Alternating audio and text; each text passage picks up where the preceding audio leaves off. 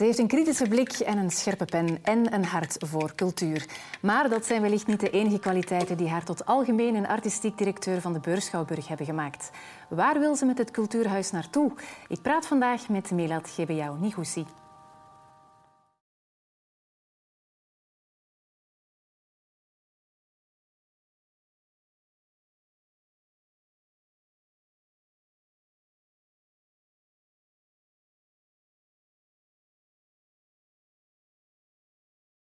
Melat Gebeyaw Nigoussi, welkom in à la carte.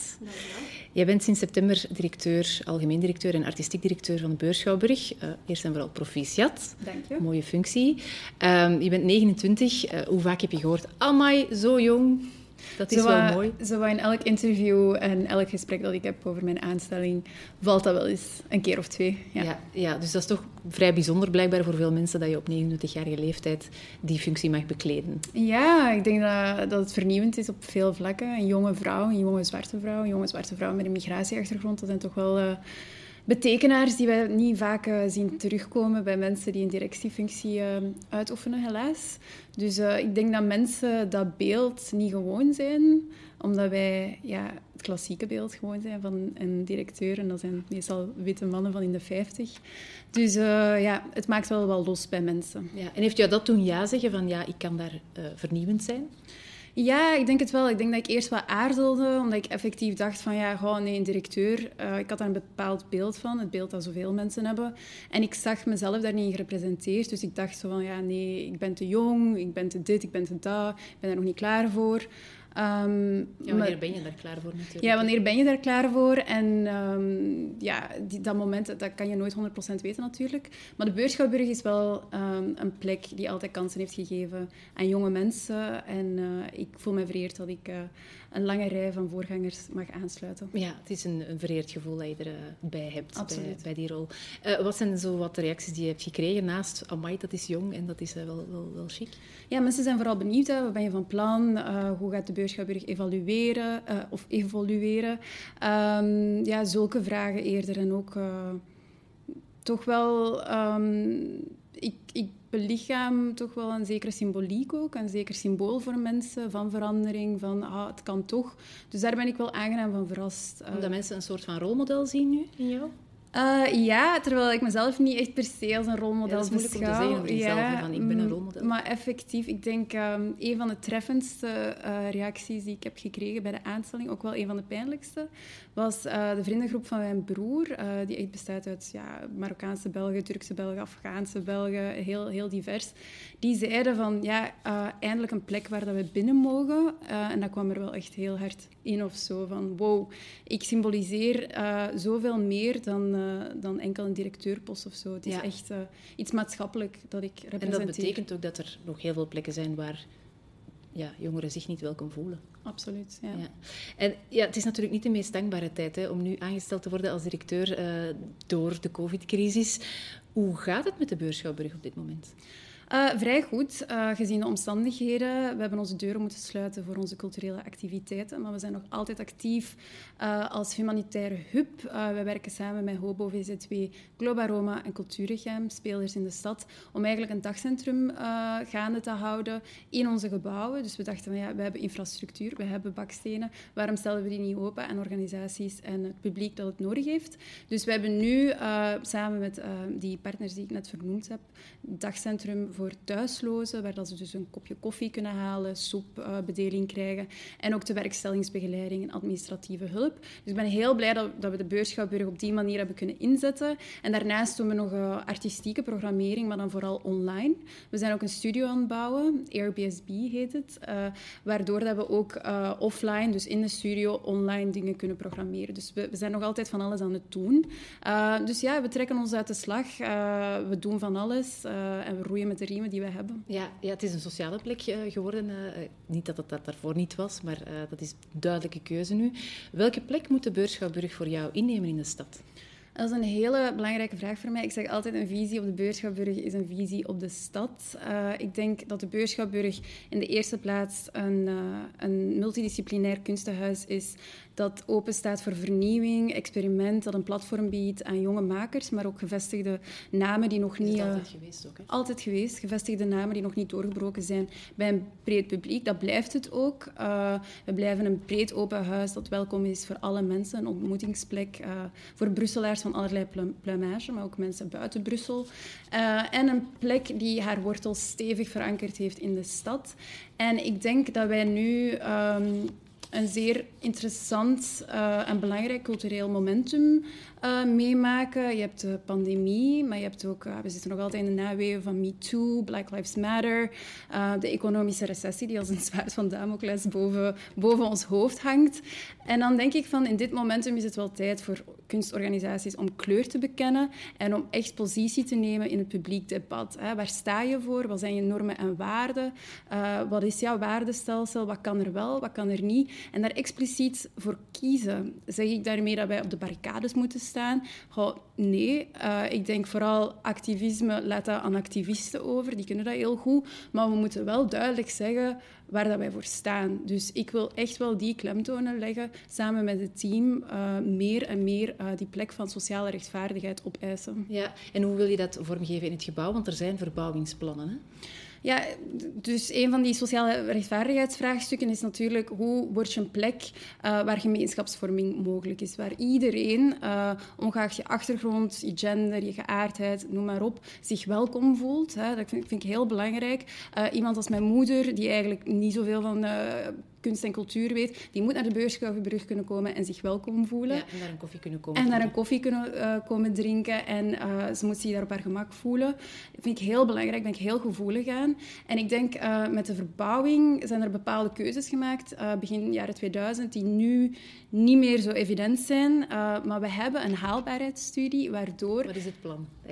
er zijn heel veel plannen. Een van de dingen is bijvoorbeeld het café naar de straatkant halen, zodat je echt die plek van gemeenschapsvorming kan zijn, zodat je echt een spil kan zijn in de voetgangerszone uh, in Brussel. Mensen komen samen, uh, drinken een koffie, ontmoeten elkaar, zien elkaar, want er zijn ja. ook niet veel plekken waarop dat wij elkaar zien, uh, zeker nu niet. Um, dus dat, dat is, daar ben ik wel enthousiast over. Ja, om... ja, iedereen snakt naar een café, dus eentje extra is er, is er wel, wel welkom, denk ik. En één voet in het café is misschien ook één voet extra richting cultuur. Maar je zei daarnet ook van ja, voor mij is het heel belangrijk om um, mij fysiek ergens goed te voelen. Ik heb ik herinner mij ook uit een ander interview waarin je zegt van ja, de Beurschapbrug is een plek waar ik mij eigenlijk fysiek niet voel verkrampen. Mm -hmm. uh, waar, waar ik mij direct welkom voelde. Misschien onderschatten we dat nog te veel. Uh, waar mensen zich goed bij voelen en, en waar niet. Um, mag ik jou dan vragen, hoe voelde jij je toen je hier daarnet in de schminkstoel zat? Ah, Melira, kei goede vraag. Uh, want er is uh, een kleine voorgeschiedenis uh, geweest. Ja, hè? inderdaad. Misschien moeten we dat even uitleggen. Misschien moeten we dat even uitleggen. Dus um, ja, jij vroeg van, is Brus voorzien op mijn huidskleur? Namelijk dat ik een donkerdere huidskleur heb qua schmink. ik ging er naïef vanuit van, ja ja, ja, dat is uh, geen enkel probleem, uiteraard hebben we dat. Dat bleek dan niet zo te zijn en daarmee kwam de vraag naar jou terug uh, van, ja, kan je zelf uh, foundation meebrengen? je had dat ook zelf voorgesteld, waar ik misschien ook een beetje van schrok, dat je dat had voorgesteld. Um, maar uiteraard, ja, klopt er daar iets niet. Hè? Je hebt ook gezegd van, ja, klopt eigenlijk toch niet dat ik dat zelf moet meebrengen. Um, dus hoe, hoe voelde het nu voor jou om hier aan te bellen of om hier in de schminkstoel te zitten. Het voelde een beetje vreemd aan natuurlijk, hè? want we hadden die voorgeschiedenis van ja, hebben jullie schmink? Ja, nee, moet ik dat nu zelf meepakken? Maar ik kan dat toch zelf niet meepakken? Wat is dat nu? Dat is toch absurd? Ik ben een gast in de studio, dat gesprek staat al weken vast. Uh, ze, weten dat, ze weten hoe ik eruit zie, dus ik, ik veronderstel van ja, oké, okay, ze zullen wel de juiste schmink hebben. Dus ik vond dat eigenlijk wel uh, niet zo prettig dat ik daar ook nog rekening mee moest houden. Mm -hmm. um, en dan heb ik ook tegen jullie gezegd van ja, investeer in diversiteit, investeer in inclusieve make-up en zie dat iedereen die hier komt zich welkom voelt, zich gewaardeerd voelt. Um, nu, dat is goed gekomen. Hè? We hebben dat uitgepraat, we hebben dat uitgeklaard. schmink, maar het is inderdaad wel zo dat we daar eigenlijk niet op voorzien waren. Nee, en... Waarvoor uh, excuses? Ja, ik was met de, um, met de uh, make-up artiest aan het spreken en hij zei van ja, ik, ik, werk hier al 18 jaar. Dat was eigenlijk de eerste keer dat die vraag gekomen mm -hmm. is. En dan denk ik wel van, oh, ja. jongens, werk ja, aan Ook daar heb je eigenlijk een beetje een, een pioniersrol opgenomen. Ook al kan ik me voorstellen dat dat niet zo prettig is, dat je daar eigenlijk... Uh, Ja, nee, maar als ik een steen kan verleggen, met plezier. Dus nu uh, kan de, persoon, uh, de volgende persoon die komt, uh, die niet tot de norm behoort, om het zo te zeggen, zal zich gewaardeerd en welkom ja, Want dat is ook wat je eigenlijk met de Beurschouwburg wel wil doen. Hè. Je zegt van, ik wil eigenlijk wel een beetje de kloof tussen de verschillende groepen in Brussel dichten. hoe, hoe wil je dat aanpakken? Ja, zoals ik daarnet zei, de, plek, de ontmoetingsplek waar dat Brusselaars, maar ook mensen buiten Brussel samenkomen, uh, in dialoog gaan, zich verbonden voelen met elkaar, die moet de plek, dat moet de plek van de Beurschapburg worden. Uh, ik denk door expliciet te zeggen waar, waar, onze normen en waarden zijn, uh, daardoor hebben we een bepaald discours. En dat discours moeten we ook omzetten in, in daden. Hè. Ja, moeten... wat, is jouw voornaamste waarde? Waar zeg je van daar, dat is voor mij absoluut heel belangrijk? Integriteit is heel belangrijk voor mij. Ik denk uh, je normen en waarden kunnen expliciteren en je daaraan houden. Dus eigenlijk doen wat je zegt. En zeggen wat je doet. En zeggen wat je doet. Mhm. Eh, en dat blijven uitleggen en waarom dat je dat doet. Dat is heel belangrijk voor mij. Ja, en hoe kunnen we af van dat wij-zij denken dat er toch nog altijd bestaat, ook in Brussel? Um, ik denk dat we moeten beseffen dat we in een stad wonen, en of dat we het nu willen of niet, onze toekomst hangt wel een beetje met elkaar samen. Hè?